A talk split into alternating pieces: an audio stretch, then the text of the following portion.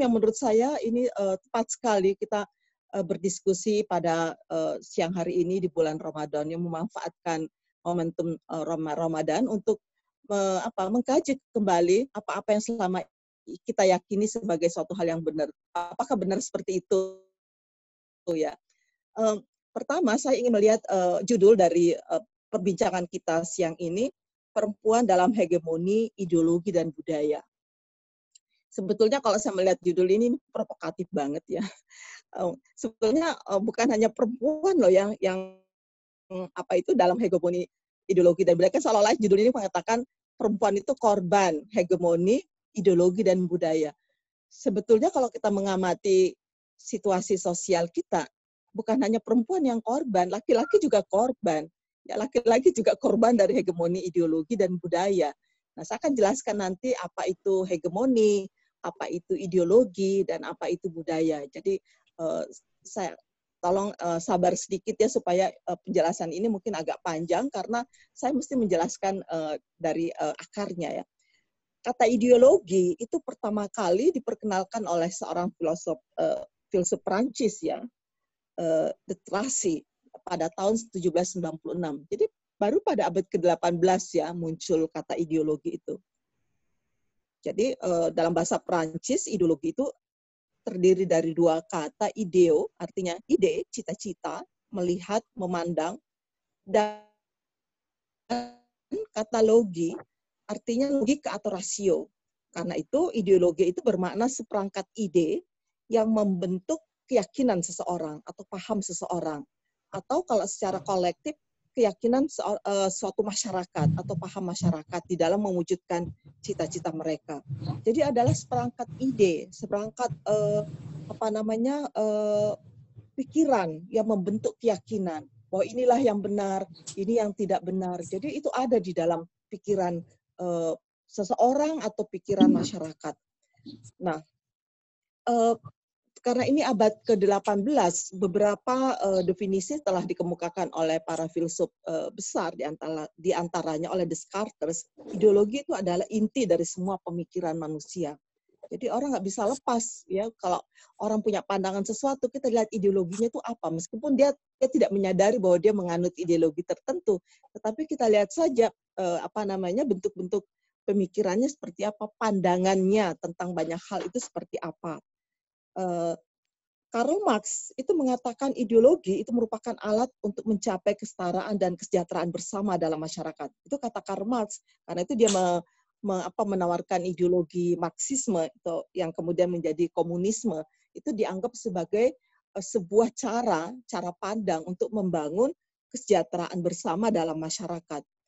Uh, Thomas uh, abad ke-18 juga menjelaskan bahwa ideologi adalah suatu cara ya untuk melindungi kekuasaan pemerintah agar dapat bertahan dan mengatur rakyatnya.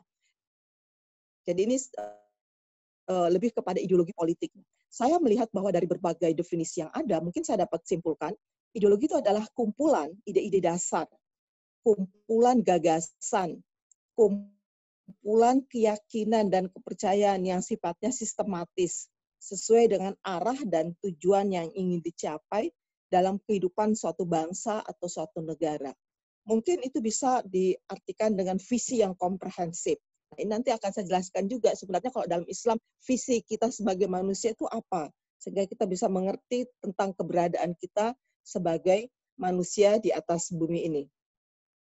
Jadi eh, menyangkut cara pandang ya terhadap semua hal ya. Nah, eh, ideologi itu sangat erat hubungannya dengan bidang kehidupan manusia di antaranya berkaitan dengan politik, di dalamnya itu ada masalah hukum, pertahanan, keamanan. Jadi kita lihat ideologi politik sebuah negara itu berbeda antara satu negara dengan negara yang lain. Tergantung pada cara pandang seperti apa ketika dia mendirikan negara. Ya, seperti apa cara pandang yang dibangun ketika para uh, the founding fathers and mothers dalam negara itu mewujudkan sebuah negara. Bergantung, uh, kemudian juga erat hubungannya dengan Eh, masalah-masalah sosial. Ya, dalam kehidupan sosial seperti apa ideologi yang dianut dalam kehidupan bersama, dalam kebudayaan. Nah, jangan lupa juga di dalam agama. Jadi dalam agama juga ideologi seperti apa yang dikembangkan. Karena itu akan kita melihat, oh ideologi Wahabi itu kayak gini ya. Ideologi uh, salafi itu seperti ini. Nah, ideologi apa uh, keagamaan seperti apa yang akan kita kembangkan misalnya di Indonesia ini kira-kira seperti itu. Tujuan utama di balik ideologi itu adalah menawarkan perubahan melalui pemikiran atau melalui proses pemikiran yang normatif. Nah, ideologi karena itu adalah sebuah sistem pemikiran yang abstrak, yang abstrak yang diterapkan pada masalah publik sehingga itu menjadi sebuah konsep yang yang uh, apa namanya yang merupakan uh, pandangan yang mengatur ya kehidupan masyarakat. Karena itu kita melihat dalam masyarakat kita ada ideologi anarkisme, kapitalisme, ya ideologi konservatif, ideologi neoliberalisme dan seterusnya ya ada demokra, uh, ideologi demokrasi dan sebagainya. Tetapi saya melihat bahwa yang lebih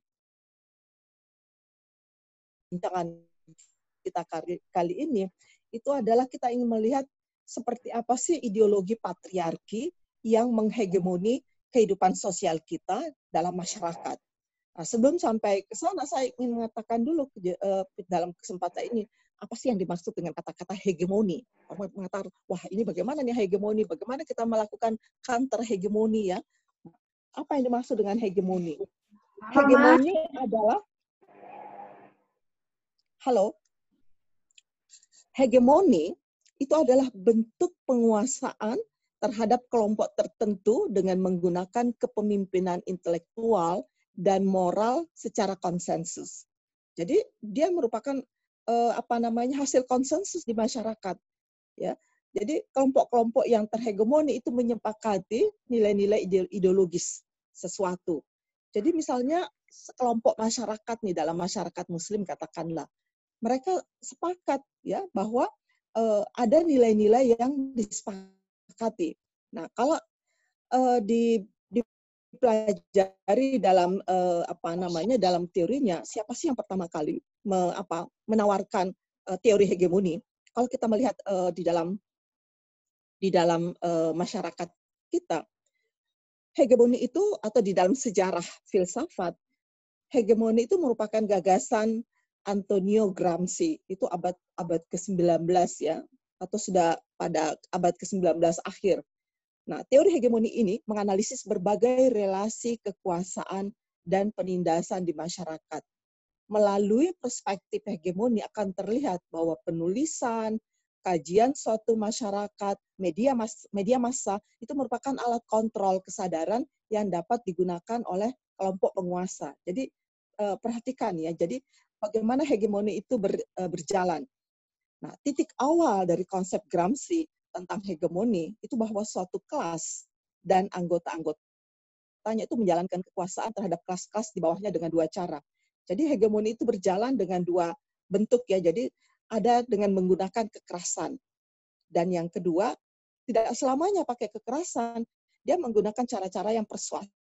Salah ya. Jadi hegemoni kadang-kala bersifat sangat halus sekali ya. Sampai-sampai kita tuh nggak merasa bahwa kita tuh sudah terhegemoni. Karena cara-cara yang dilakukan itu bukan dengan menggunakan kekerasan. Kita nggak dipaksa kok untuk uh, menerima uh, sebuah pandangan atau sebuah uh, ideologi. Nggak dipaksa. Tapi itu diajarkan secara uh, apa? Secara uh, persuasif dari sejak kecil bahwa ini loh yang baik. Ya kalau menjadi anak perempuan yang baik itu adalah itu lembut ya jadi anak perempuan itu kamu nggak boleh banyak protes ya. Jadi anak perempuan itu kamu tidak boleh uh, banyak kritik. Jadi anak perempuan kamu nggak boleh banyak bicara. Ya, kamu jangan tomboy. Jadi uh, seolah-olah uh, itu benar gitu ya. Jadi kita menganggap nggak ada yang salah. Kita juga diajarkannya nggak dipaksa kok ya. Tapi dengan cara-cara persuasif yang halus sekali. Nah, tetapi di sana mencengkram ya, me, apa, me, uh, memasung kita dengan sebuah pandangan bahwa ini loh yang benar ya dan ini yang tidak benar. Jadi bagaimana konsep tentang perempuan yang baik ya, perempuan yang ideal itu dibangun mulai dari kita sejak eh, bahkan sejak kita di dalam kandungan ya para orang tua kita menyanyikan lagu-lagu Nina Bobo atau lagu-lagu kalau Anda mempelajari berbagai lagu-lagu Bugis untuk menina bobokkan eh, bayi atau ketika seorang perempuan hamil ya seorang ibu hamil lagu-lagunya itu baik, uh, bisa anda uh, apa namanya analisis deh kalau mungkin ada yang tertarik di dalam dunia sastra. Apa sih pesan-pesan moral yang terkandung di dalam lagu-lagu uh, tersebut ya? Se sehingga itu juga membangun ya pikiran yang mengguni uh, perilaku masyarakat. Nah, cara kekerasan yang bersifat represif yang mendominasi itu dilakukan kelas atas terhadap kelas bawah dan itulah yang disebut dengan tindakan dominasi. Dan ini akan terlihat nanti bagaimana dominasi uh, kelompok patriarki terhadap uh, masyarakat yang menganut ideologi patriarki. Sedangkan cara-cara persuasi itu dilakukan dengan cara-cara yang halus seperti yang saya ceritakan tadi, guna melanggengkan dominasi. Jadi itu terlihat ya. Nah, bagaimana dominasi ini juga dilakukan oleh di tingkat negara ya oleh aparatur negara kita seperti polisi, tentara dan hakim. Ya perhatikan saja. Saya tidak tahu kalau sekarang sudah banyak polisi, sudah banyak hakim yang punya perspektif uh, apa namanya perspektif keadilan gender yang yang sederhana. Kalau dulu kalau ada perempuan misalnya datang ke kantor polisi me, me, apa, menceritakan atau melaporkan bahwa dia dipukuli oleh suami, tahu nggak apa respon polisi? Wah, ibu ini bukan istri yang baik. Mestinya ibu jangan datang ke sini melaporkan. Itu namanya uh, menceritakan aib keluarga. Kalau ibu orang baik-baik, pasti ibu nggak datang ke sini. Jadi sebaiknya ibu nggak usahlah melapor-laporkan begini. Makanya jadi orang melaporkan itu bukannya ditanggapi ya dengan penuh uh, apa namanya dengan penuh empati, tapi malah kita dianggap salah karena dengan melapor itu kita dianggap uh, mencederai atau membuka aib keluarga. Kita dianggap sebagai orang yang tidak mampu menutupi aib keluarga. Astaga, ini kan sebuah apa ya? Jadi kalau sudah seperti ini perspektifnya susah juga ya kita nggak bisa membangun kesadaran baru yang egaliter yang mengedepankan prinsip-prinsip uh, kemanusiaan yang menghargai martabat semua manusia. Nah, karena itu saya ingin uh, lebih lanjut lagi menurut Gramsci ya ada tiga faktor ya yang menyebabkan timbulnya hegemoni. Yang pertama kata dia itu ada faktor ideologi dan ada faktor politik yang sengaja ya diciptakan penguasa di dalam mempengaruhi, di dalam mengarahkan, di dalam membentuk pola pikir masyarakat. Nah, seperti yang saya lihat ya dalam banyak kajian uh, pada rezim Orde Baru misalnya, bagaimana misalnya ya keluarga berencana itu diciptakan sedemikian rupa. Tetapi di sana dikatakan bahwa yang uh, pantas ya uh, kaitan dengan kontrasepsi itu perempuan. Waktu itu, dipaksa bahkan ya untuk mengikuti program keluarga berencana. Segala macam cara yang dilakukan. Dengan suntikan, dengan pemasangan spiral, ya dengan minum pil, pil KB, ya dengan macam-macam caranya. Dan tahu nggak, semua cara yang digunakan ini itu berisiko buat perempuan. Kenapa? Karena ya ini karena kebijakan Orde Baru ini tidak mempertimbangkan apa yang disebut sekarang ini dengan kesehatan, hak dan kesehatan reproduksi perempuan. Karena apa kalau kita mempelajari organ-organ reproduksi perempuan, itu akan terlihat bahwa organ-organ reproduksi perempuan itu sifatnya itu berada di dalam dan itu rumit ya dan semua bentuk kontrasepsi yang digunakan perempuan itu pasti mengandung resiko ya karena posisinya yang ada di dalam dan sifatnya rumit berkaitan dengan eh, bagian-bagian vital tubuh yang lainnya berkaitan dengan kerja jantung, berkaitan dengan kerja paru-paru, berkaitan dengan kerja eh, ginjal. Jadi pasti nggak aman. Nah, sebaliknya kalau kita memperhatikan uh, uh, apa alat-alat kontrasep uh, alat-alat produksi ataupun organ-organ produksi reproduksi laki-laki. Ya karena organ-organ laki-laki itu kan adanya di luar ya yang berkaitan dengan reproduksi ini. Penis itu ada di luar. Jadi kalau mereka menggunakan kondom ya di dalam upaya-upaya keluarga berencana itu nggak banyak persoalan nggak banyak masalah. Karena itu saya pikir kenapa mesti perempuan ya yang yang melakukan apa namanya yang harus berkorban eh, apa eh, menggunakan alat-alat kontrasepsi yang penuh dengan resiko itu kenapa bukan laki-laki? Padahal kalau laki-laki kan resikonya nggak banyak. Ya paling-paling hanya berkaitan dengan masalah psikologi katanya uh, itu tidak menyenangkan itu tidak tidak mendatangkan orgasme dan sebagainya. Itu kan cuma pikiran saja kan? Kan tidak selamanya seperti itu itu hanya asumsi-asumsi saja gitu kan? Nah padahal kalau laki-laki yang melakukan itu kan terbebas dari berbagai risiko kalau eh, kalau itu dilakukan oleh perempuan saya kadang-kadang kasihan melihat melihat perempuan menggunakan suntikan salah ya menimbulkan pusing ya bahkan menimbulkan kegemukan ya. Karena hormon-hormon itu bekerja melampaui uh, apa namanya uh, kesehatan yang seharusnya ya.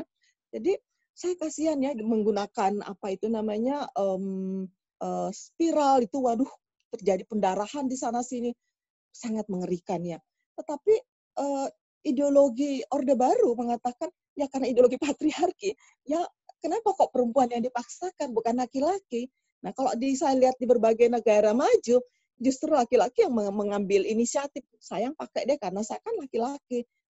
Ya, ya tidak tidak mudah mengalami uh, apa namanya nggak ada resiko lah hampir-hampir zero ya zero resiko secara fisikal ya kalau laki-laki yang menggunakan ya karena kondom itu tidak ada bahayanya sama sekali ya cuma perspektif seseorang aja. Wah kondom itu begini begitu ya. Padahal kalau dipakai sih nggak ada masalahnya ya. Karena itu menurut saya dalam konteks membangun keluarga berencana karena ini sangat islami loh. Saya akan menjelaskan apa itu keluarga berencana. Itu bukan hanya soal bagaimana penggunaan apa itu penggunaan uh, kontrasepsi sebetulnya tetapi bagaimana kita merencanakan sebuah keluarga yang harmoni di mana di dalamnya akan uh, apa namanya lahir ya keluarga-keluarga uh, atau anak-anak yang akan merasakan kedamaian karena kedua orang tuanya itu uh, merasa damai dan bahagia di dalam kehidupan bersama di rumah tangga. Jadi karena itu resiko-resiko seperti ini akan mendatangkan ketidaknyamanan bahkan juga akan mendatangkan penderitaan yang uh, namanya berlarut-larut. Kalau istrinya menderita kan pasti juga akan menimbulkan penderitaan dan ketidaktenangan juga termasuk pada pasangannya. Tapi ini nggak disadari aja ya di dalam kehidupan sosial kita. Nah, faktor kedua menurut Gramsci timbulnya hegemoni adalah adanya faktor paksaan ya yang dialami di masyarakat sanksi yang diterapkan penguasa dan hukuman-hukuman yang menakutkan. Nah, karena itu setiap kali ada undang-undang yang muncul dalam masyarakat kita, seharusnya kita sebagai warga negara yang kritis itu perlu melihat, nah ini undang-undang ini akan mengatur siapa nih, ya, gitu. Nah, undang-undang ini atau kebijakan publik ini atau bukan hanya undang-undang ya perda-perda, pergub dan sebagainya itu akan mengatur siapa. Nah, kita mesti kritis dong sebagai warga negara. Nah, karena apa? Karena keberadaan keberadaan negara itu seharusnya itu adalah adalah dalam konteks melindungi warga negara. Ya, bukan bukan menghabis atau mengebiri ke apa namanya eh, hak-hak warga negaraan kita karena itu mari kita sebagai warga negara yang kritis tiba-tiba ada rancangan undang-undang ketahanan keluarga. Nah, kita baca apa isinya. Waduh, di situ kok isinya malah ingin uh, apa melanggengkan bahkan lebih memperkuat ya ideologi patriarki di mana di situ dikatakan perempuan harus uh, melaksanakan kewajibannya ya berada ya kalau kewajibannya itu adalah di rumah memasak dan sebagainya. Apa ini nggak salah ya? Karena kalau saya melihat uh, apa namanya uh, isi undang-undang rancangan undang-undang itu itu membelenggu perempuan. Jadi menurut saya loh ini nggak adil dalam membangun kemaslahatan di masyarakat kita. Ya dua-duanya kita harus diberikan kebebasan untuk bertindak. Tapi ya ketika saya menyebut kebebasan jangan salah kaprah ya kebebasan yang bertanggung jawab di mana kebebasan itu selalu ada uh, resiko tanggung jawabnya. Kalau kamu lakukan ini, ya tentu kamu ada ada apa namanya sudah memikirkan resiko apa yang akan terjadi karena itu kalian harus memikirkan tanggung jawab di balik uh, kebebasan tersebut. Nah, yang ketiga, ini adalah menurut Gramsci faktor kesadaran dan persetujuan dengan unsur-unsur dalam masyarakat. Tetapi kadang-kadang yang dimaksud dengan persetujuan dalam unsur-unsur masyarakat kita ini sering kali tidak tercapai secara maksimal.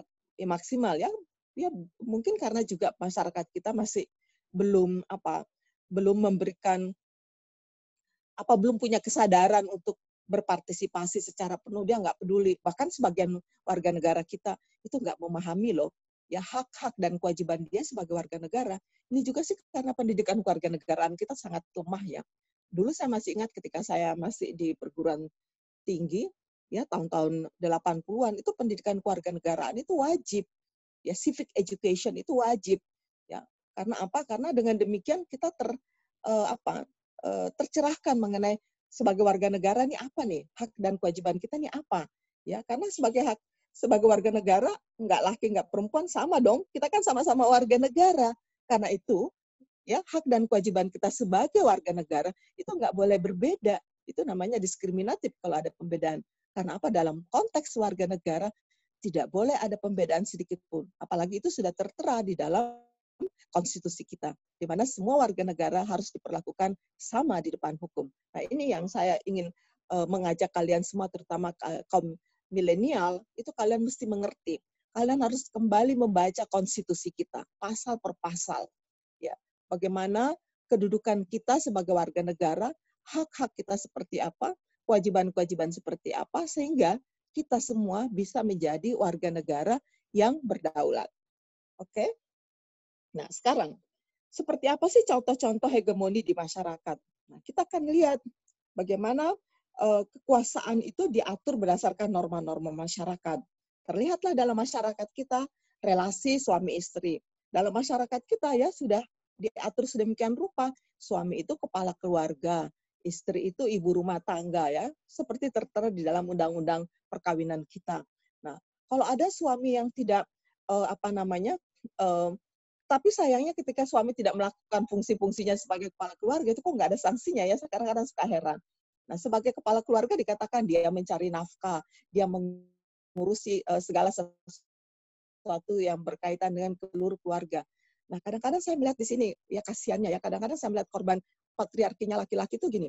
Nah, di, di, di, di antara semua laki-laki kan tidak semuanya sanggup kan uh, dengan dengan kapasitasnya, apalagi kalau dia sedang mengalami uh, kecacatan, disabilitas, dia sakit, dia mengalami ketidakmampuan, dia di PHK dan sebagainya, dan dia tidak mau tidak tidak mampu menjalankan fungsi-fungsinya sebagai kepala keluarga. Jadi akan stres. Ya, tetapi kalau kita mengatakan oh tidak sebagai suami istri kita bersama-sama ya mengurusi semua kebutuhan-kebutuhan dalam keluarga kamu nggak perlu stres. Sekarang kita ber, berkomunikasi atau bermusyawarah apa yang bisa kita lakukan bersama siapa melakukan apa. Itu kan lebih baik ketimbang kasihan kan si suaminya jadi stres. Nah si istrinya karena sejak kecil dia diajari untuk bersikap apatis, jangan turut campur, nggak usah peduli, ya jadi dia mengatakan nah terserah kamu aja kan saya kan cuma istri ya ya buat saya nggak ada masalah nah menjadikan perempuan seperti ini kan kasihan juga dia ya dia tidak mampu me, apa mengembangkan ya konsep-konsep tidak bisa mengembangkan konsep-konsep yang yang seharusnya di maaf sebentar ya.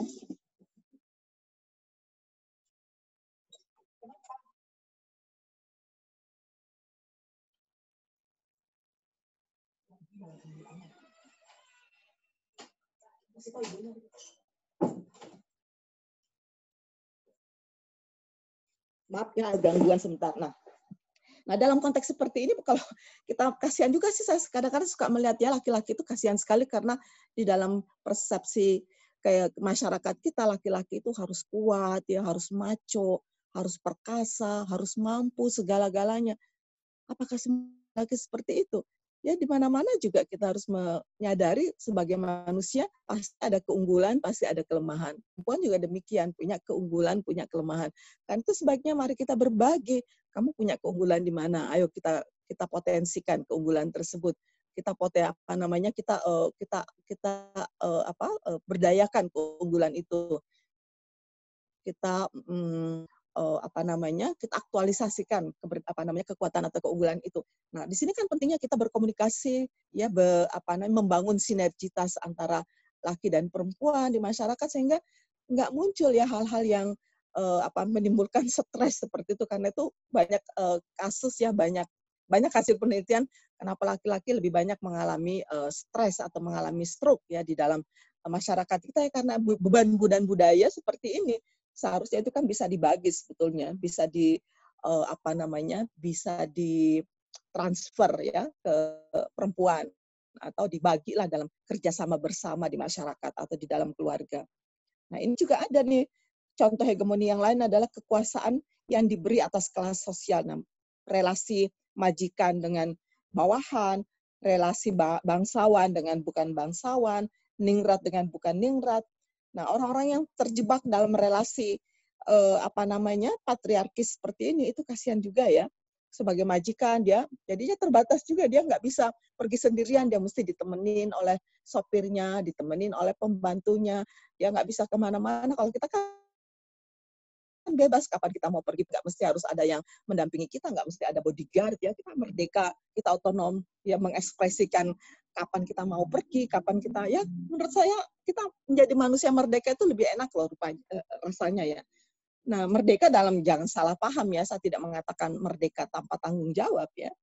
Lalu kekuasaan atas uh, kelas ekonomi bagaimana relasi kaya dan miskin ini juga menimbulkan padahal seharusnya ya kamu kaya ya kaya aja tapi nggak perlu kamu harus mendominasi atau mengeksploitasi orang-orang yang uh, apa namanya orang-orang yang tidak kaya kan? Jadi ya biasa saja lah jadi yang relasi-relasi kemanusiaan seperti inilah yang harus kita uh, apa uh, kritisi ya. Lalu juga dalam uh, apa itu kekuasaan yang berdasarkan karisma. Ini jangan salah hubungan antara selebritas dengan fansnya hubungan antara guru dan muridnya, ya kekuasaan atas hukum legal negara ya pemerintahan ya seluruh aparat pemerintahan dengan masyarakat ya hubungan itu dibangun atas apa? Bukan hubungan patriarkis loh. Karena kalau hubungan patriarkis kita kembali lagi ke apa sistem feodal.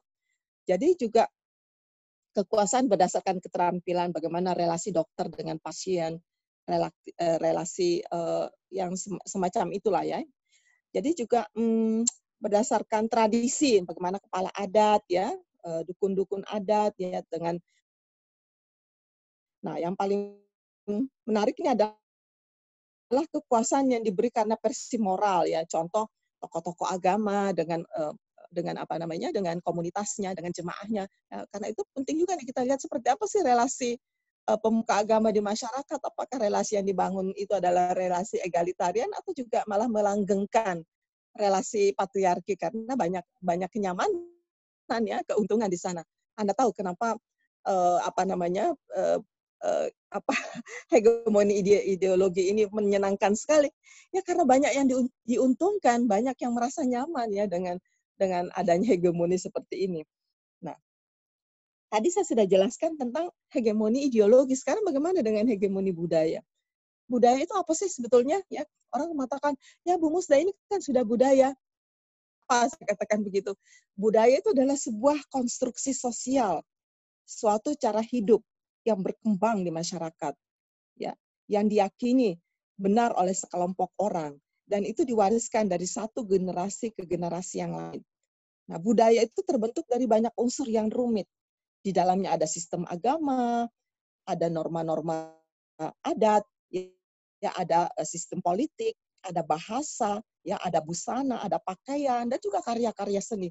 Jadi yang membentuk budaya itu banyak sekali. Jadi kalau kita melihat dalam masyarakat kita, budaya itu adalah sebuah pola hidup yang menyeluruh ya. Budaya itu bersifat kompleks, abstrak dan luas. Ya, banyak aspek budaya itu turut menentukan perilaku komunikatif. Unsur-unsur sosial budaya ini meliputi hampir seluruh kegiatan uh, sosial manusia. Nah, kalau saya lihat uh, di masyarakat kita itu ada tujuh unsur kebudayaan yang secara universal itu mempengaruhi uh, relasi di antara sesama manusia. Ini bahasa, ya. Ada bahasa, ada sistem pengetahuan, ada sistem teknologi, ya ada sistem kesenian, sistem mata pencarian hidup, sistem religi, ya bagaimana sistem keagamaan itu dibangun, dan juga sistem uh, kekerabatan atau organisasi kemasyarakatan kemasyarakatan yang tumbuh yang apa maksud saya yang timbul dalam masyarakat. Nah, berdasarkan wujudnya ya kebudayaan-kebudayaan itu memiliki beberapa elemen. Nah, kita harus melihat bagaimana uh, kebudayaan itu di masyarakat kita ada kebudayaan material, ya ada kebudayaan non material yang berupa dongeng-dongeng, cerita rakyat, lagu-lagu, tarian tarian-tarian tradisional. Nah, seperti kalau dalam masyarakat uh, Bugis Makassar ini bagaimana uh, apa namanya naskah Lagaligo misalnya. Nah, Anda mesti baca kan bagaimana dongeng-dongeng yang hidup dalam masyarakat, cerita-cerita rakyat. Itu di dalamnya ya ada ada ideologi, ada ada pandangan-pandangan budaya ya. Seharusnya seperti apa perempuan itu, seharusnya seperti apa laki-laki itu. Ya bagaimana itu di, dilanggengkan di dalam uh, kebudayaan ya. Nah, lembaga-lembaga sosial termasuk uh, keluarga di dalamnya. Bagaimana dalam uh, keluarga itu juga diajarkan bahwa dalam keluarga ya rata-rata kita waktu sejak kecil diajarkan bahwa dalam keluarga yang berkuasa itu ya hanya laki-laki, ya hanya ayah, ya hanya hanya laki-laki dan uh, perempuan itu cukup menurut saja deh. Kalau perlu ya oleh karena itu dari pandangan seperti ini perempuan itu nggak perlu bersekolah karena kalau kamu sekolah juga nanti buat apa ya? Kamu juga kembali ke rumah ngurusin uh, dapur, ngurusin sumur, ya ngurusin kasur. Jadi nggak ada gunanya kira-kira pendidikan itu. Ya kasihan gitu ya jadinya. Nah sistem kepercayaan kita juga seperti apa? Nah kan saya bahas nanti dalam sistem kepercayaan kita juga seperti apa. Juga dalam bahasannya nanti akan bahasannya lebih banyak akan saya jelaskan ketika kita mempelajari uh, budaya Arab. Bagaimana bahasa itu melanggengkan betul ya uh, ideologi patriarki dan budaya patriarki. Nah, kesimpulannya, kenapa kita bicara tentang ini? Kalau saya membaca pandangan-pandangan para uh, filosof, itu sekitar bagaimana budaya patriarki ini sudah me, men, apa ya, membelenggu kehidupan masyarakat kita tuh sejak 6.000 tahun yang lalu. Sementara Islam kan baru sekitar berapa ya, 1000, kita baru masuk abad ke-15, kita baru 1500 1500 tahun ya kira-kira Islam itu baru uh, masuk 15 abad ya. Sementara ideologi ini sudah 6000 tahun yang lalu jauh sebelum Islam datang budaya uh, ideologi dan budaya patriarki ini sudah menjadi menghegemoni ya bukan hanya perempuan tapi juga laki-laki. Karena itu kalau masyarakat kita masih me, apa masih merayakan atau masih menganggap penting ideologi dan budaya patriarki yang nggak salah emang itu sudah ribuan tahun ya di di apa namanya dicekoki di dalam pikiran kita tanpa kita sadari ya secara sadar atau tidak sadar sengaja atau tidak sengaja itu dibangun ya di dalam uh, kebudayaan kita di dalam sistem kita di dalam sistem di dalam sistem politik kita seperti yang saya katakan tadi. Jadi untuk mengubahnya ya jangan kalian tapi jangan kalian merasa bahwa itu akan di, bisa diubah dalam setahun dua saat dua tahun no ya mungkin sampai kiamat ini akan budaya ini akan hidup tetapi buat saya tetap kita harus optimis kita harus melakukan upaya bagaimana mereduksi ya kekentalan patriarki ini sehingga tidak menimbulkan uh, apa namanya hal-hal yang tidak inginkan di dalam kehidupan sosial kita. Pertanyaannya kemudian apa sih masalahnya dengan ideologi patriarki? Kenapa itu penting kita bicarakan? Ya karena ideologi patriarki ini menimbulkan uh, apa? Banyak persoalan-persoalan dalam kehidupan sosial kita. Banyak persoalan dalam kehidupan hidup warga kita. Bahkan dalam dalam kehidupan kita sebagai individu. Ya, jadi persoalan karena kalau nggak ada persoalan ini nggak masalah, tapi karena banyak persoalan, ya karena banyak persoalan ini menimbulkan kerugian. Mau mau lihat contohnya. Saya akan bagaimana budaya, bagaimana bahayanya kalau kita membiarkan ideologi dan budaya patriarki ini apa, menggurita atau mendominasi kehidupan kita sebagai manusia, sebagai warga negara, atau sebagai individual. Saya akan masuk ke situ. Nah, seperti saya katakan tadi, ya, budaya patriarki adalah sebuah sistem sosial yang menempatkan laki-laki sebagai pemegang kekuasaan utama dan mendominasi dalam peran kepemimpinan politik, di dalam otoritas moral, di dalam hak sosial, dan penguasaan penguasaan properti baik dalam keluarga maupun dalam masyarakat. Nah, sebenarnya kalau sekedar budaya patriarki nggak ada masalah, tapi kemudian ini mendominasi, mendominasi kehidupan sosial kita, mendominasi kehidupan keluarga kita, akhirnya di sana sini tuh timbul kerugian. kerugian kerugiannya itu antara lain kerugian fisik, kerugian material, kerugian psikis dan itu di dialami baik oleh perempuan maupun laki-laki. Cuma secara statistik ya perempuan lebih banyak ya mendapatkan atau menjadi uh, korban daripada laki-laki. Itu loh masalahnya. Jadi jangan dikatakan bahwa ya, korban itu cuma perempuan. No, laki-laki juga mengalami korban yang uh, dalam banyak kasus ya kasihan juga gitu. Tetapi maknanya adalah uh, bukan hanya laki-laki, bukan hanya perempuan korbannya, tetapi juga laki-laki juga perempuan ya seperti itu. Sekarang saya ingin jelaskan apa-apa saja sih bahayanya budaya patriarki itu.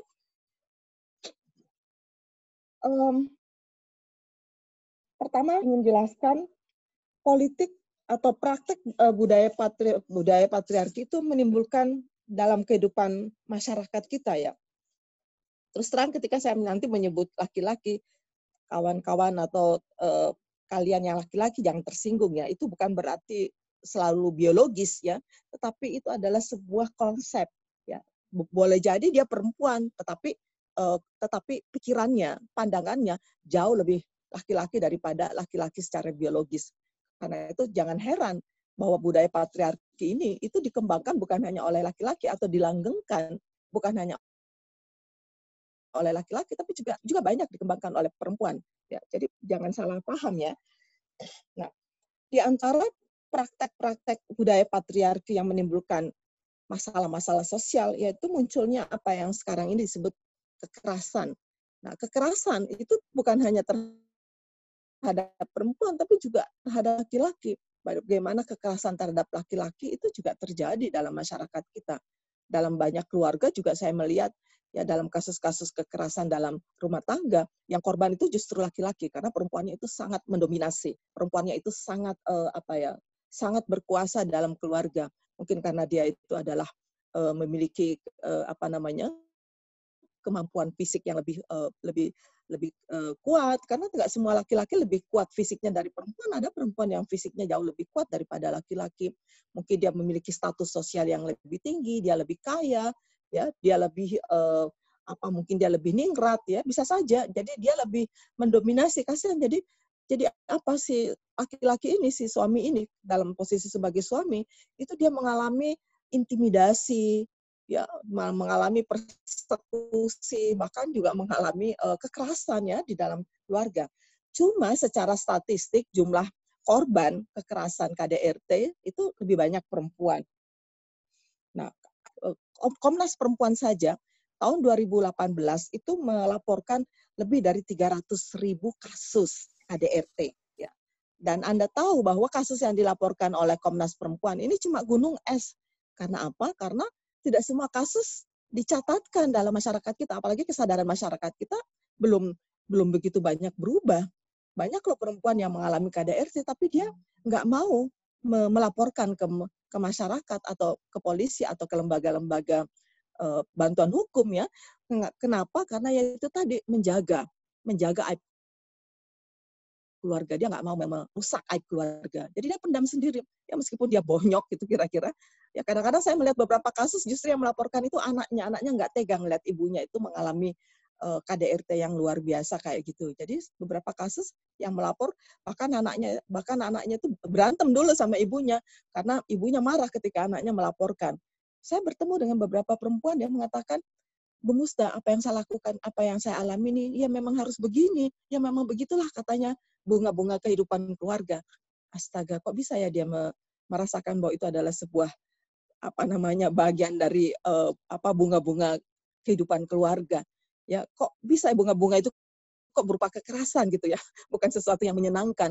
Tapi benar-benar banyak loh yang meyakini dalam masyarakat kita, oh nggak apa-apa, ini kan cuma karena khilaf. Ya, jadi rata-rata yang sudah melapor ke lembaga-lembaga bantuan hukum seperti di lembaga APIK karena saya lama menjadi uh, konsultan di lembaga APIK ya uh, atau di lembaga-lembaga hukum yang lain itu rata rata-rata adalah mereka yang sudah mengalami kekerasan 2-3 tahun loh baru dia punya keberanian untuk melapor. Jadi jangan dikira orang orang yang datang melapor yang baru sekali dua kali mendapatkan perlakuan kekerasan no biasanya perempuan itu lebih lebih apa ya lebih memaafkan lebih pemaaf dia nggak mengatakan ah nggak itu kan cuma khilaf. Nah, sebenarnya ini juga satu apa ya satu ideologi di masyarakat kita pandangan oh ya nggak apa-apa itu kan apalagi kalau sudah dikaitkan dengan uh, hadis misalnya wah panjang deh ininya uh, pembicaranya tapi nanti saya akan bicara tentang uh, konsep Islam itu pada uh, pada jam uh, 2 nanti ya jadi tinggal tiga menit. Nah, yang kedua adalah uh, pelecehan seksual. Nah, pelecehan seksual ini beberapa lembaga itu melaporkan Indonesia saya lihat dari laporan Indonesia ke ke mana ke uh, lembaga SIDO di PBB itu lebih dari 20 ribu kasus ya pelecehan seksual. Sekali lagi ini adalah adalah data-data gunung es ya karena yang dilaporkan itu hanya sedikit karena nggak nggak banyak orang yang mau menyampaikan bahwa dia mengalami uh, pelecehan secara seksual atau mengalami uh, apa namanya kekerasan seksual ya karena malu kan ya jadi uh, lebih baik disimpan aja gitu dipendam aja dan yang paling menarik pelecehan seksual ini juga terjadi pada pada masa-masa pacaran. Aduh, kalau saya memperhatikan ya kasus-kasus yang saya dapatkan, anak-anak gadis kita ini harus di, di apa diajarkan kesadaran bahwa dia adalah manusia yang bermartabat. Tubuhnya itu sangat berharga. Jangan pernah loh ya dia mau diperlakukan semena-mena. Bahkan dikontrol. Kadang-kadang masih pacaran, anak-anak uh, gadis kita sudah nggak boleh loh menerima telepon dari yang lainnya. Dia hanya boleh menerima telepon dari pacarnya. Sampai kadang-kadang ketemu ya sama pacarnya, diperiksa dulu dia sudah menerima telepon dari mana saja. Apa dalam hati saya loh, kemanusiaanmu ke mana, kemerdekaanmu yang kamu lahir dari rahim ibumu dengan merdeka, tapi kok bisa kamu dikontrol oleh pacar kamu? Memang dianya itu siapa? Memang dia itu siapa dalam hidup kamu? Punya punya punya andil apa dia dalam hidup kamu? kok sampai dia bisa mengontrol hidupmu sedemikian rupa, tapi kebanyakan perempuan tidak menyadari kan, dia mengat, dia merasakan bahwa itu adalah ekspresi rasa cinta. Waduh, ya kalau sudah sih bahaya sekali ya.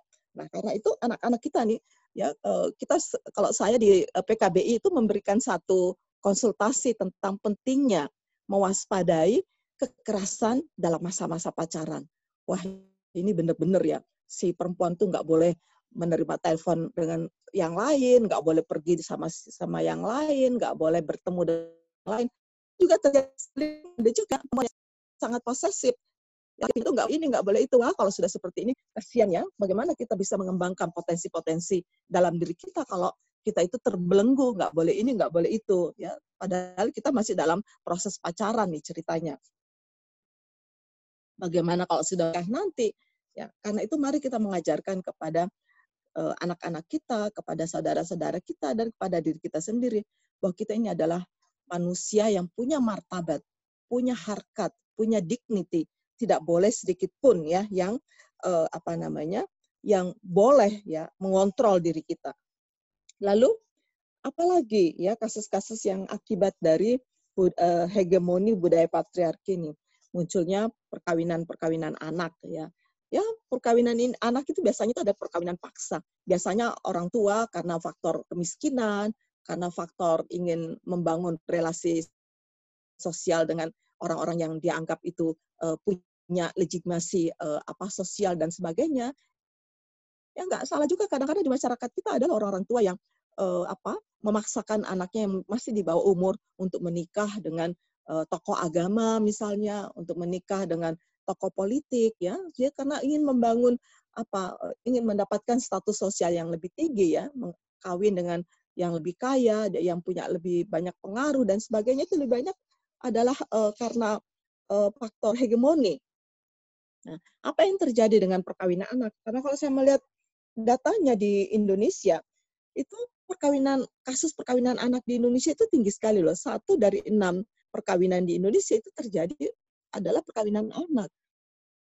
Ya, dan biasanya perkawinan anak ini uh, satu irisan dengan perkawinan paksa. Dan di tingkat ASEAN uh, kita adalah uh, apa namanya ranking kedua di bawah Kamboja ya. Menarik ya kalau kita mengatakan untuk hal-hal yang buruk itu kita mesti selalu mendapatkan ranking yang paling tinggi ya. Bukan paling tinggi sih dalam hal ini tapi ranking yang tinggi. Tapi kalau untuk hal-hal yang baik kita biasanya berada ranking paling bawah. Misalnya ya di dalam uh, indeks kebahagiaan uh, apa manusia. Kita kan rendah sekali ya uh, apa namanya uh, rankingnya. Nah, bagaimana kita mencegah bahwa perkawinan anak itu ya sangat membahayakan? Karena dari dari banyak penelitian yang saya lakukan perkawinan anak itu adalah sumber dari berbagai masalah sosial yang tum, yang yang apa yang tumbuh di masyarakat. Dari perkawinan anak itu muncul perceraian ya karena kan belum siap apalagi ketika uh, apa anak itu lalu hamil dan melahirkan jadi anak melahirkan anak anak mengurusi anak. Ya wah, dia sendiri nggak bisa mengurusi dirinya, apalagi mengurusi anaknya. Karena dia masih dalam usia anak. Ya menyedihkan sekali. Bagaimana secara secara psikis ya, secara mental, spiritual, dia masih sangat labil.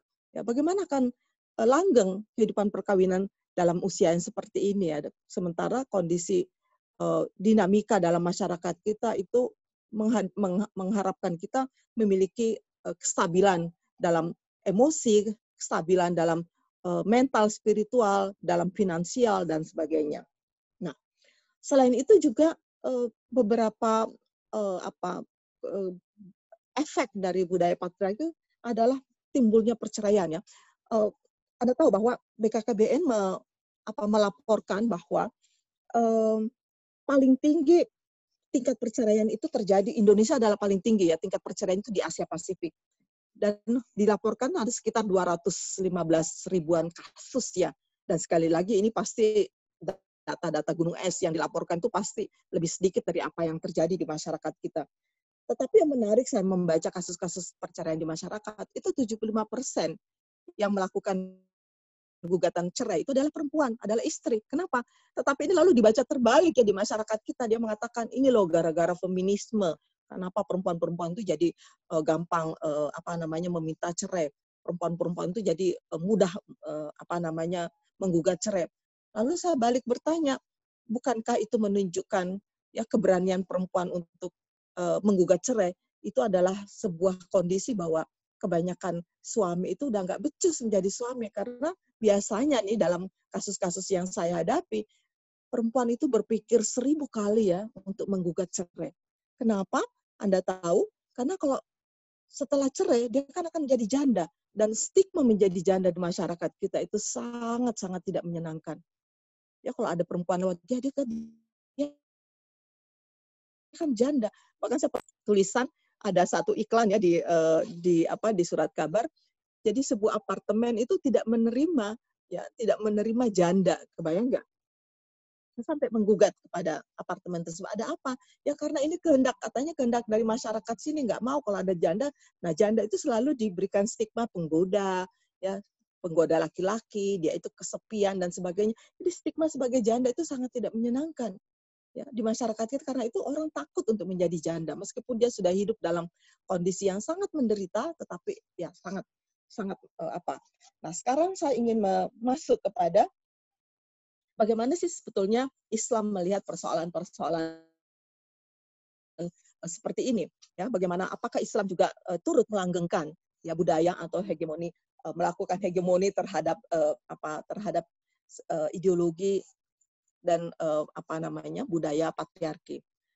Saya ingin memulainya dengan menjelaskan sejarah turunnya Islam ya. Islam itu turun dalam sebuah kondisi masyarakat yang tidak hampa budaya. Dia turun pada abad ke-7 dalam masyarakat Arab yang sangat dikenal menganut ideologi patriarki.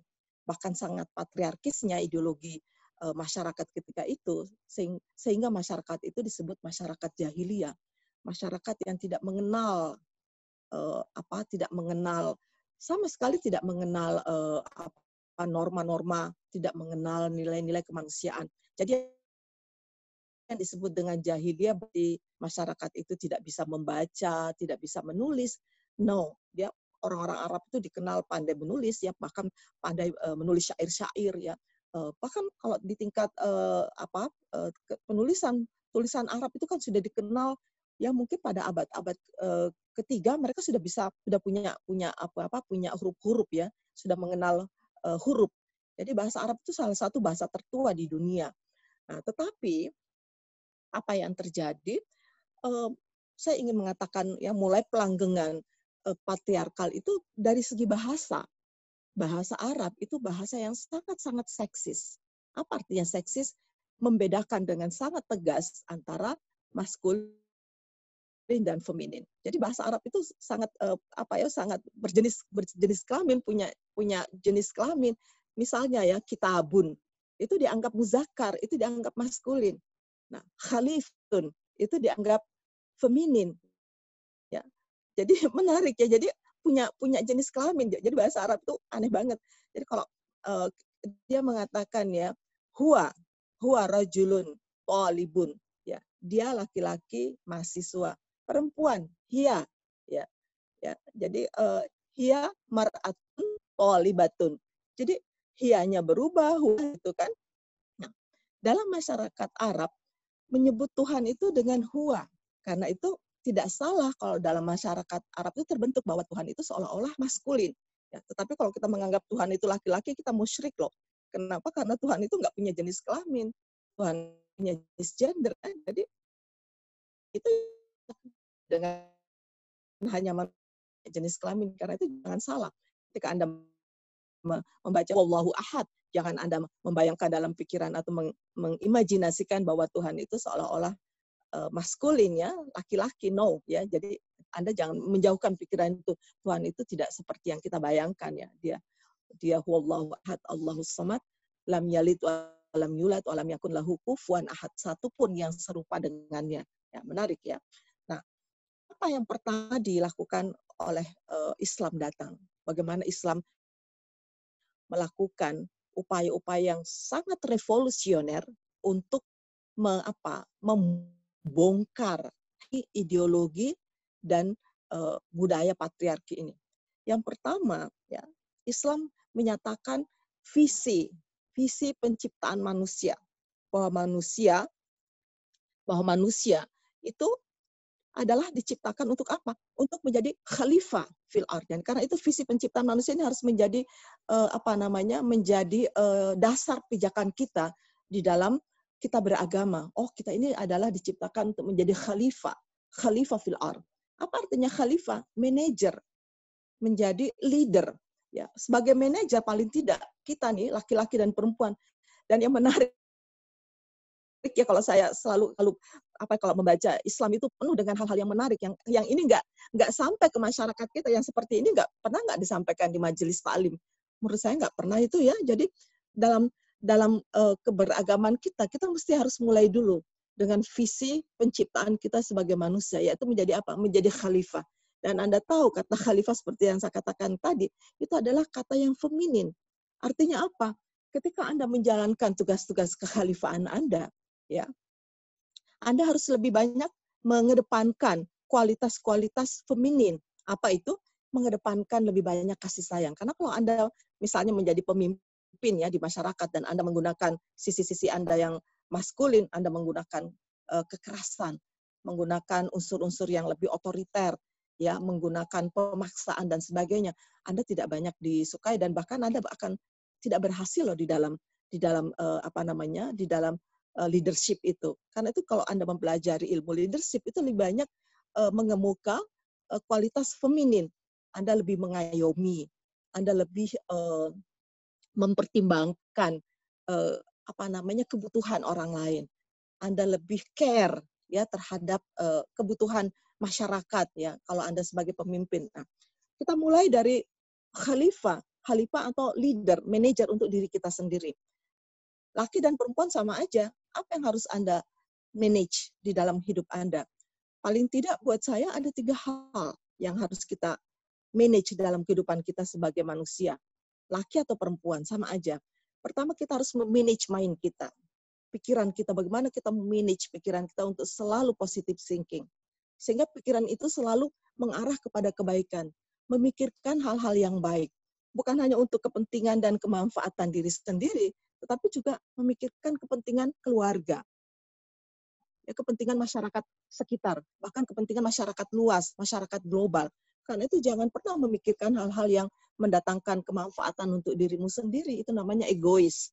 Ya, itu luar biasa kan bagaimana Anda sebagai khalifah harus mampu memanage, harus mampu me, apa, e, memimpin atau mengontrol ya pikiran kita sendiri.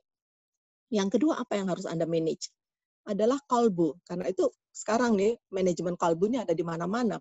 Tetapi buat saya sih oke-oke saja sepanjang tidak mengajarkan manajemen kalbu itu adalah eh, hal-hal uh, yang berkaitan dengan bagaimana kita harus uh, begini, harus begitu, tetapi itu lebih banyak dikembangkan untuk uh, pelanggengan budaya patriarkal ya. Jadi sekali lagi mari kita hati-hati hati dan kritis ya. Yang ketiga, nah ini yang penting, memanage ya, memanage apa? Memanage atau mengontrol syahwat. Nah, syahwat itu memiliki arti yang luas. Syahwat kekuasaan, ya syahwat yang kaitannya dengan organ-organ seksual. Nah, nah, inilah puasa gunanya. Karena puasa itu bukan hanya mengontrol atau menahan diri dari makan, minum, dan hubungan seks. Tapi dari apa ya yang dikatakan oleh Rasul, puasa itu kan ada bermacam-macam, ada tingkat-tingkatnya. Kalau puasa kalian itu cuma menahan makan, minum, dan hubungan seks, ya Anda kalah deh dengan binatang, binatang jauh lebih mampu melakukan itu. Coba perhatikan, ketika binatang mengalami hibernasi ya, ular, elang, dan ya itu kan luar biasa, mereka lebih lebih dahsyat yang melakukannya. Nah, tapi kita dituntut untuk lebih apa? Lebih dari itu. Bukan hanya memanage ya supaya kita tidak makan, tidak minum, tidak berhubungan seks, tetapi memanage pikiran kita, memanage kalbu kita, memanage syahwat kita. Nah, sebagai khalifah, kita harus mampu loh melakukan itu. Nah, itulah khalifah, visi kita. Nah, misi kita itu apa ya di dalam kehidupan sehari-hari? Misi kita itu adalah amar ma'ruf, nahi mungkar.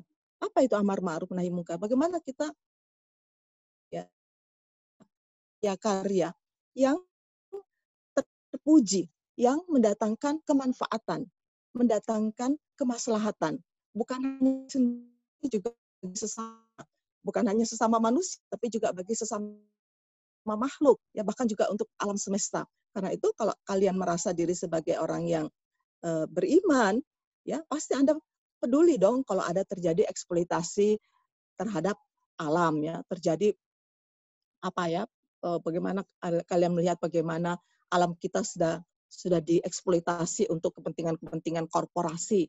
Bagaimana pertambangan-pertambangan itu betul-betul ya kan ya sistem ekologi kita. Nah, kita mesti peduli kan mereka. Sayangnya hal-hal seperti ini tidak tidak, tidak dibicarakan di khotbah-khotbah Jumat ya. Tidak dibicarakan di dalam eh, konsep-konsep uh, uh, apa namanya di dalam pertemuan-pertemuan keagamaan kita sebenarnya menjaga kelestarian alam karena itu bagian dari tugas kita sebagai khalifah.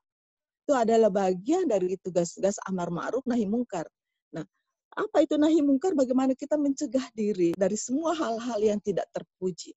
Anda tahu yang namanya golden rules dalam semua agama dan kepercayaan. Ya, jadi eh, apa namanya?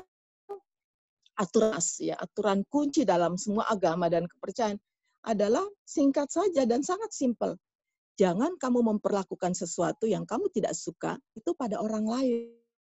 Jadi memperlakukan ini pada orang lain, apakah itu berupa ucapan, perbuatan, ya berupa pun tanyai dulu dirimu kamu senang nggak diperlakukan seperti itu, ya. Kalau tidak ya jangan kamu memperlakukan hal itu pada orang lain. Nah ini kan menarik sekali kalau kita membaca Eh, konsep amar ma'ruf nahi mungkar ya. Nah, kalau kita berbicara tentang amar ma'ruf nahi mungkar, pastikan itu harus dimulai dari dirimu dulu. Jadi ibda binafsik. Jadi jangan sibuk ya memikirkan, ayo kita amar ma'ruf nahi mungkar, bagaimana nih kita sweeping? Ya melihat orang puasa tidak pertanyaan kamu sudah puasa dengan benar atau tidak? Ya apakah benar-benar sudah mampu kontrol? Ya bukan hanya uh, pikiranmu tapi juga kalbumu tapi juga syahwatmu ya.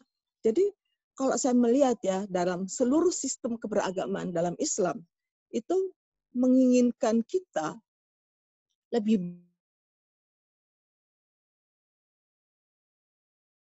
diri kita sendiri, mengkritisi diri kita sendiri. Jadi nggak banyak uh, lain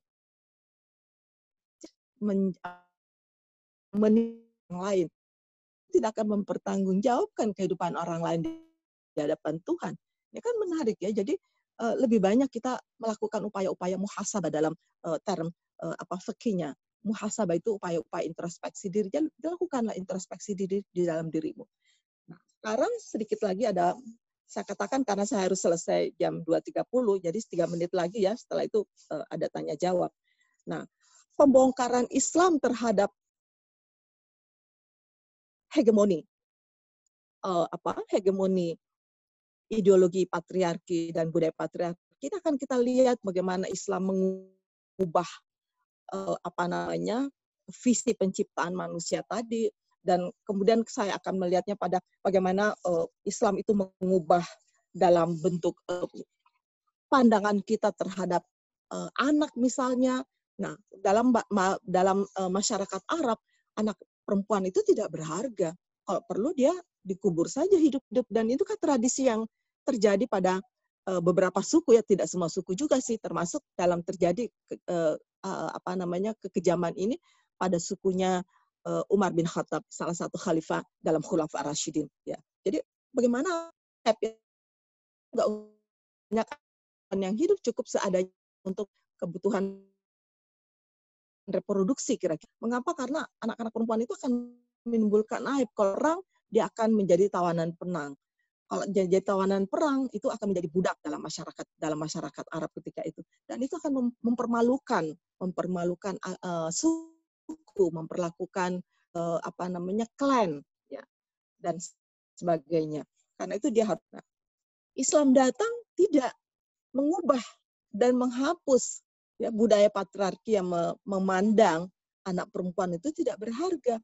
Bahkan bukan hanya memandang bahwa anak perempuan itu berharga, nah karena itu diadakanlah akekah.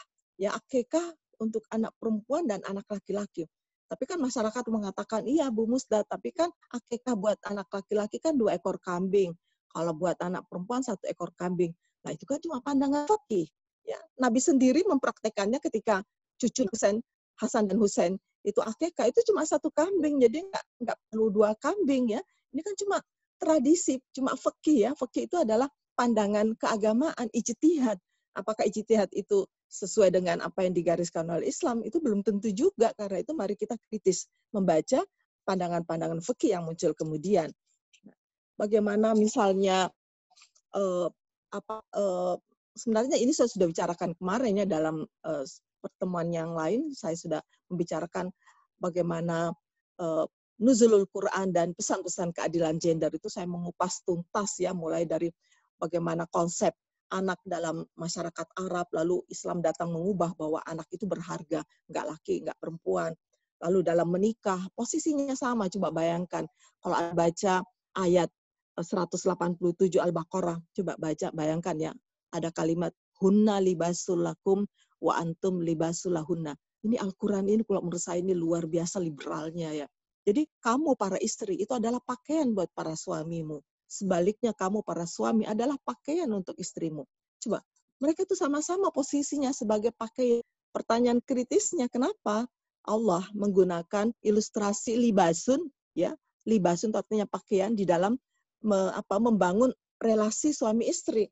Nah, pertanyaan ini secara sosiologis. Secara sosiologis, pakaian itu bermakna proteksi, memproteksi kita dari panas dan dingin. Dan pakaian itu membuat kita merasa confidence. Relasi suami istri itu seharusnya membuat kamu merasa terlindungi. Suami melindungi istri, istri pun melindungi suami. Tapi kan di dalam budaya patriarkal diajarkan suami itu pelindungmu. Kadang-kadang saya pikir, loh sehebat apa ya dia kok bisa melindungi kita? Apa dia nggak punya kelemahan sedikit. Apa kita perempuan nggak punya keunggulan sedikit pun? Karena itu jangan sombong ya. Kalau Anda melihat Islam, dua-duanya itu setara. Hunna libasulakum wa antum libasulahunna. Dua-duanya sama-sama saling memproteksi. Dua-duanya seharusnya membuat kalian e, merasa confidence, merasa percaya diri. Jadi suami membuat saya percaya diri, istri membuat saya percaya diri.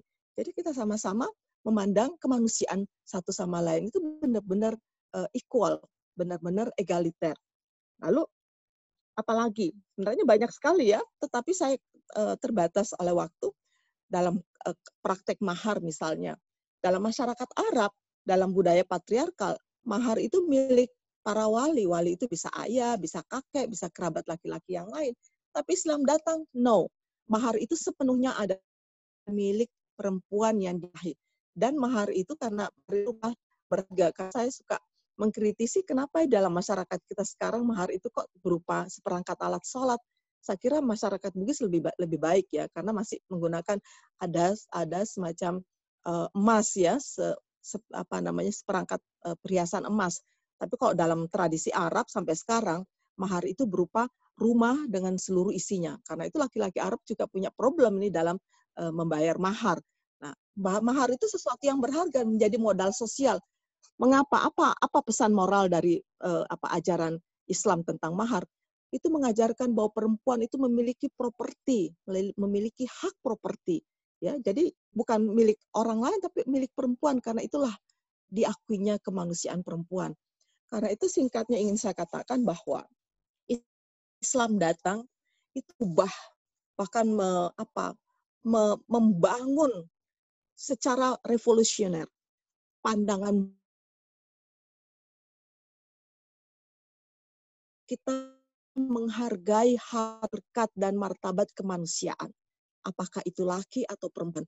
Sehingga tidak ada sedikit praktek eksploitasi kekerasan untuk alasan apa pun. Hanya dengan mengeliminasi semua bentuk praktek ya praktek-praktek yang saya sebut dengan praktek-praktek budaya jahiliyah inilah akan terbangun masyarakat yang saling menghargai, masyarakat yang saling menghormati, yang pada akhirnya mewujudkan kedamaian, ketentraman, kesejahteraan, dan juga membangun peradaban dalam kehidupan manusia. Saya kira itu yang bisa saya sampaikan. Mudah-mudahan ada manfaatnya. Saya kira kita tinggal sedikit sekali waktunya ya. Silahkan untuk tanya jawab.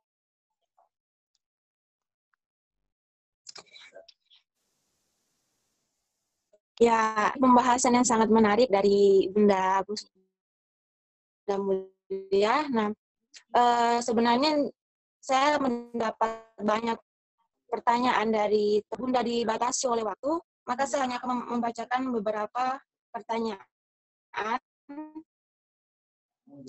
yaitu yang pertama dari uh, dari Lela Tuzuria, yaitu yang isinya bahwa e, beberapa or, beberapa orang yang tidak sepakat dengan feminisme ataupun kajian gender selalu berdalih bahwasanya uh, pembatasan pada dasarnya adalah bagian dari upaya agar perempuan itu merasa safe atau aman. Nah, mereka dianjurkan untuk beribadah di rumah, harus menggunakan nikah dan tidak boleh terlalu eksis di ruang publik dan lain-lainnya. Karena, karena menganggap bahwa perempuan itu makhluk lemah, dan rawan dilecehkan, oleh karena itu harus dibatasi. Nah, bagaimana pandangan Bunda terkait uh, pertanyaan ini? Langsung saja saya persilahkan Bunda untuk menjawab. Ya inilah selalu kita dinina, dinina bobokkan bahwa oh kamu itu kan dimuliakan, ya perempuan itu dimuliakan, karena itu harus diproteksi, nggak boleh keluar, cukup kamu di rumah saja. Nah pandangan seperti ini juga akhirnya dianut loh oleh banyak perempuan dan dihargai dan diyakini betul bahwa itulah pandangan yang benar dalam Islam. Jadi saya kadang-kadang berpikir ya, kok bisa ya? Jadi tapi dalam masyarakat kita melindungi dan membelenggu itu beda-beda tipis loh, setipis kulit bawang. Jadi hati-hati loh kalau kalian mengatakannya kamu saya lindungi loh, hati-hati ya. Jadi ketika orang mengatakan kamu saya kamu nggak boleh ini dalam konteks perlindungan kepada kamu, kita ini mesti hati-hati. Apa betul kita dilindungi? Karena itu kita mesti kritis. Kalau saya dilindungi, kenapa saya nggak boleh misalnya ya keluar karena di luar itu banyak orang yang jahat, banyak uh, pelecehan. Pertanyaannya, kenapa bukan orang jahat itu yang di yang di apa namanya yang dirazia atau diberikan hukum supaya kita bisa bebas, kita bisa nyaman keluar. Nah, itu kan pemikiran yang terbalik. Misalnya ada eh, kapan dulu tuh di Gorontalo ada sebuah perda untuk eh, melarang perempuan keluar malam. Lalu saya datang ke sana tanya, katanya begini, Bu Muni, malam banyak laki-laki jahat, ya banyak laki-laki beranda,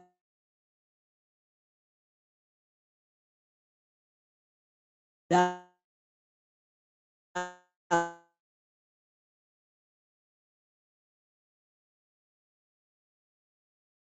dia bilang itu sehingga itu bisa dengan nyaman rumah keluar rumah malamnya juga nggak ada masalah karena beberapa si perempuan seperti dukun beranak misalnya bid apa boleh keluar. Itu kan untuk kemanusiaan. Dokter misalnya pramugari yang harus terbang misalnya apa dia harus tunggu besok pagi? Nah kita mesti melihat bahwa nggak nggak mungkin kita membatasi perempuan untuk keluar malam untuk kepentingan-kepentingan maslahatan sosial karena itu mari kita hati-hati apa yang dimaksud dengan perlindungan itu sering kali berupa pemenjaraan Oke. atau pembelengguan hak-hak nah, kita sebagai data-datanya yang sekunder. Uh, Ada lagi pertanyaan?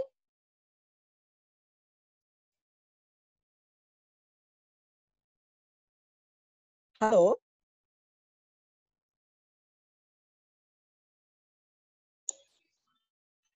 Halo, Bunda. Iya, ada pertanyaan lagi nggak?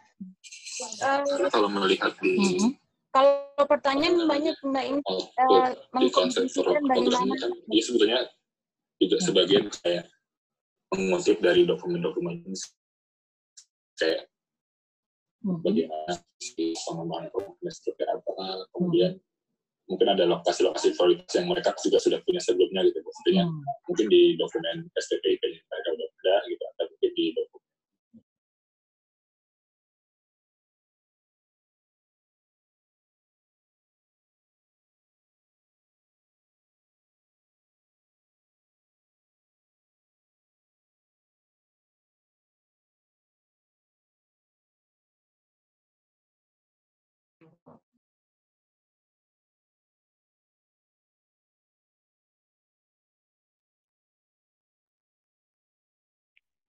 Sahabat Halo. Halo. Sahabat Halo? moderator itu ada pertanyaannya bagus dijawab. Pertanyaan Muhammad Iwan. Coba ada diulangi kembali, saya nggak dengar. Yes. Uh, Cici, mungkin ada kurang jaringan, Bu. Karena saya tidak mendengar pertanyaan itu loh pertanyaan uh, di chat. Begini, saya lebih memprioritaskan pertanyaan yang masuk di chat bahwa kemudian pertanyaan selanjutnya yaitu pertanyaan yang kedua. Bisa dari aja semua. Halo, moderator. Karena saya waktunya terbatas sekali, ya. ya. Saya terbatas sekali waktunya. Habis ini saya harus uh, masuk ke meeting yang lain, ke acara yang ya. lain karena itu cuma baca aja semuanya dan simpulkan aja secepatnya. Ya benar. Eh, yang kedua itu yaitu konstruksi idealisme atas relasi dalam keluarga sangat beragam. Nah, sementara reformis muslimah kan bukan hanya menawarkan konstruksi baru, tapi menawarkan hegemoni lain dalam arti mesti sering bersifat peyoratif, lebih liberal dan berseberangan dengan arus utama elit agama. Dan pertanyaan dari sahabat Indah Yustari yaitu mengenai uh, kesalahpahaman dalam memaknai uh, budaya patriarki itu sendiri. Padahal mestinya perempuan harus saling berjejaring karena perempuanlah yang paling rentan dari sistem patriarki ini. Nah, pertanyaan yang selanjutnya, dalam keterlibatan Bunda dalam proyek CLD, Counter Legal, Legal Drive KHI pada tahun 1991, apa yang pernah dan masih diperjuangkan dalam penguatan perempuan di era saat ini. Nah, dan bagaimana pandangan reformis muslimah secara umum terkait RUU penghapusan kekerasan seksual? Mungkin itu saja Bunda pertanyaan. Uh, sekiranya saya persilahkan Bunda untuk menjawab. Baik ya, um, sayang sekali waktunya terbatas ya. Uh, pertama pertama pertanyaan tentang konstruksi uh, Muslimah reformis itu katanya menawarkan hegemoni baru. No, saya tidak menawarkan hegemoni baru. Saya menawarkan satu pandangan yang egalit dalam hidup kita bersama. Apakah di dalam kehidupan keluarga maupun di dalam kehidupan bersama di masyarakat. Sehingga nggak ada hegemoni. Ya karena saya paling benci dengan hegemoni. Karena hegemoni itu pasti ber, bertalian dengan uh, apa namanya unsur diskriminatif unsur-unsur uh, eksploitatif dan unsur-unsur kekerasan. Ya karena itu saya menghindarkan bagaimana caranya kita bisa hidup dengan meminimalisirkan, ya meminimalkan, minimalkan uh, hegemoni. Jadi nggak ada pemaksaan deh dalam hidup kita. Jadi kita mengajarkan kepada laki dan perempuan untuk mengedepankan kualitas-kualitas maskulin dan feminin. Karena menjadi kualitas maskulin itu ada positifnya. Kualitas kualitas um, apa uh, mas, maskulin feminin juga ada karena dua-duanya. Karena apa? Karena kualitas feminin dan maskulin itu sesuatu yang berguna di dalam kehidupan mas, manusia, bahkan dalam kehidupan masyarakat. Karena itu mari kita menyeimbangkan. Kapan kita menggunakan kualitas feminin kita, kapan kita menggunakan kualitas uh, maskulin kita secara seimbang dalam kehidupan bersama di masyarakat. Karena itu yang saya tawarkan muslimah reformis adalah muslimah yang aktif, yang dinamis ya, sehingga dia bisa membangun kesadaran baru dalam dirinya untuk menjadi khalifah fil ard, menjadi khalifah di dalam keluarganya, menjadi khalifah dalam masyarakatnya. Nah, kerja-kerja ini itu dilakukan bersamaan karena nggak bisa kita melakukan tugas-tugas amar ma'ruf nahi mungkar itu laki-laki saja atau perempuan saja. Ini dua-duanya harus bersama ya, bersinergi, berkolaborasi, ya membangun amar ma'ruf nahi mungkar secara bersama kita. Nah, yang kedua, uh, nah ini yang pertanyaan yang ketiga, apakah seharusnya kan perempuan dan laki-laki bersinergi? Benar kan? Ya memang iya harus begitu. Karena kita ini tidak ada yang punya keunggulan semata atau kelebihan semata. Masing-masing kita punya kelemahan, punya keunggulan.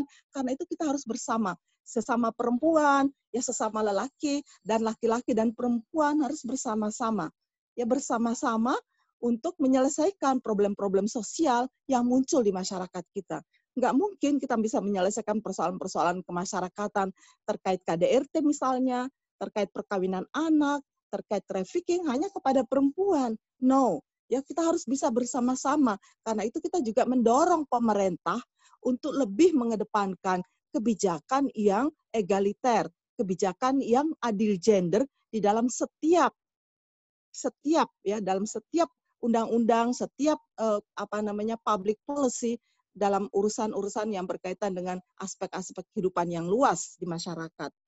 Nah, ini tentang nah yang baru berhasil dari CLD itu kelihatannya baru tentang peningkatan usia menikah, minimal usia nikah yang kemarin itu disahkan ya oleh uh, Mahkamah Konstitusi jadi sekarang minimal usia minimal nikah bagi laki dan perempuan itu setara, yaitu 19 tahun. Ini kan satu keberhasilan yang luar biasa. Kenapa kalau di masyarakat kita itu kan dianggap perempuan itu harus lebih muda dari laki-laki. Saya herannya kok ini kok nggak ikut sunnah Nabi ya, padahal Nabi itu kan menikah umurnya 25 tahun, Khadijah 40 tahun. Misalnya kalau Anda mau ikut sunnah Nabi kan harusnya ikut seperti Rasul kan, menikah dengan yang lebih tua. Itu kan banyak manfaatnya kira-kira seperti itu. Kenapa kalian nggak ikut sunnah Rasul? Ya, nah, karena itu saya pikir masih panjang jalan. Tetapi saya senang sekali karena apa? Karena konsep CLDKH ini itu dijadikan mata pelajaran utama di berbagai perguruan tinggi di dunia. Bahkan di Harvard University itu di Islamic Family Law-nya itu dijadikan salah satu mata kuliah yang sangat uh, di apa disegani uh, atau uh, mata kuliah yang sangat uh, apa namanya disukai oleh dosen dan mahasiswa. Saya senang sekali ya. Meskipun di Indonesia itu dianggap sesuatu yang masih uh, tabu untuk dibicarakan buat saya nggak masalah. Itulah menunjukkan level kesadaran kemanusiaan kita. Nah, terakhir ini tentang rancangan undang-undang kekerasan seksual. Menurut saya ini harus diperjuangkan karena apa? Karena dengan undang-undang kekerasan seksual inilah kita akan menjelaskan kepada masyarakat tentang bahayanya kita membiarkan terjadinya pelecehan seksual, kekerasan seksual di masyarakat. Karena kalau kita menganggap itu tidak ada karena kita sembunyikan, tapi membuka aib keluarga dan sebagainya, maka tidak akan selesai.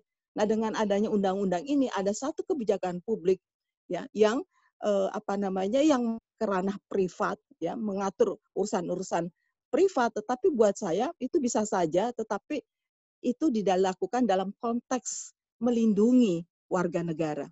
Saya kira itu. Makasih banyak. Saya mohon maaf ya, satu menit lagi saya harus keluar dari sini.